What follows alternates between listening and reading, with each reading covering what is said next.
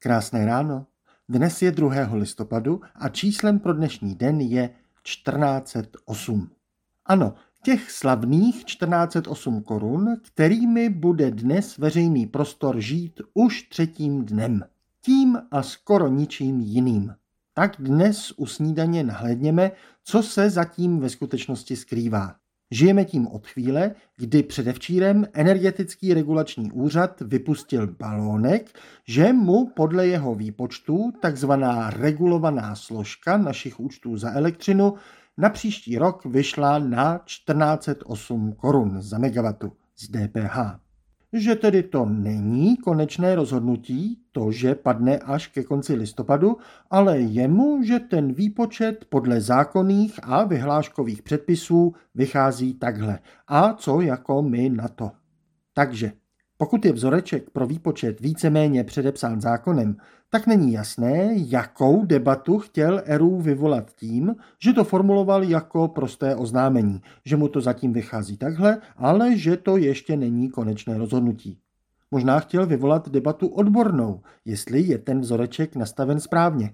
Ale na to je trochu pozdě, teď pár týdnů předtím, než se to musí všichni dozvědět, aspoň s nějakým malým předstihem před prvním lednem. Co ale místo toho strhl, je mediální a tím pádem i politickou lavinu. Premiér považoval za nutné kvůli 1408 svolat mimořádnou tiskovou konferenci, aby se všude na obrazovkách objevil žlutý pás Přerušujeme vysílání.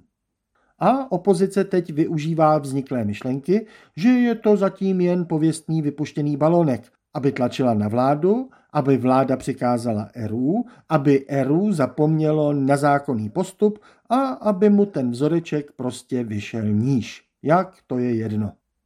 A co je už na dvakrát nepochopitelné, z nějakého důvodu chce teď ERU ten svůj výpočet diskutovat i s odboráři. Ne odboráři elektrárenskými, s celostátními centrálami všech odborářů. A v tom všem balastu se zapomíná, za co vůbec tu regulovanou složku platíme a tedy jak k tomu výpočtu došlo. K dnešní snídani tedy servírujeme trochu toho lehkého odbalastění.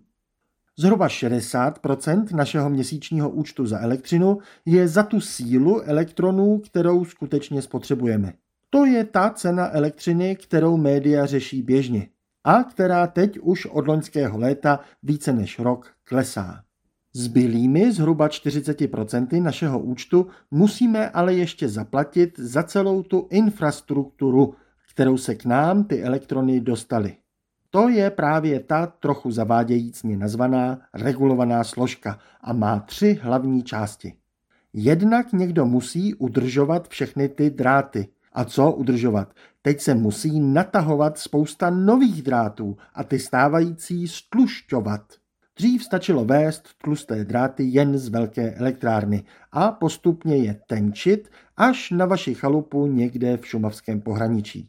Dnes se ale elektřina ze solárů vyrábí téměř v každé vesnici, možná i u vás na chalupě, takže teď musíme stlušťovat dráty všude možně a kolem té vaší pohraniční chalupy obzvlášť, abychom se mohli napojit na německou baterii větrníků na Severním moři, která zlevňuje energii v Německu a kterou tak chceme těmi tlustými dráty nasát, aby mohla zlevnit i u nás.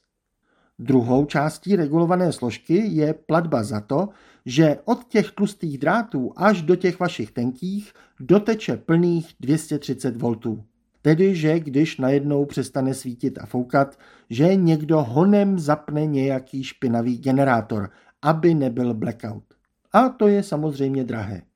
A třetí částí je to slavné POZE, poplatek za obnovitelné energie, který platíme, abychom budovali tu naši slavnou českou energetickou soběstačnost. Když už si náš praotec vybral zrovna říp – kolem kterého široko daleko žádní schnilí brontosauři pod zemí neleží. A tak máme energeticky jen slunce a vítr, když ten říp není ani dostatečně vysoký na to, aby mohl zužitkovat déšť skrze výšku vodního sloupce ve vodní elektrárně. A teď pozor, Téměř polovina té 1408 je právě to poze. Ne, že se nějak zvýšilo, jenom ho znovu začneme platit. Tak, jak jsme ho platili do Loňska. Pak nám zmizel z účtů, rychle jsme si na to zvykli a tak jeho znovu objevení se bereme jako porušení našich lidských práv. Celková regulovaná složka byla navíc na letošek zmražena, takže teď vlastně na jeden rok připadnou dva roky běžného inflačního zvyšování. Celkově tak většina toho zvýšení regulované složky o 1408 není ve skutečnosti zvýšení, ale jenom znovu zviditelnění už existujícího. A to je klíčové. Ty skutečné náklady elektřiny totiž zaplatíme vždycky. Stát nemá vlastní peníze. Před letoškem jsme to platili a od příštího roku znovu platit budeme na složenkách za elektřinu. Letošek jsme těmito složenkami zaplatili jen z části. Část té dnešní 1408 za nás zaplatí naše děti na složenkách za vyšší daně. Jestli to je fér, posuďte sami. K vám ať je dnešek férový a jeho případné výzvy vyzvěte na férovku. Jak víme, elektřina není na hraní. Tak nehrejme, že levná je i bez daní. Hezký den.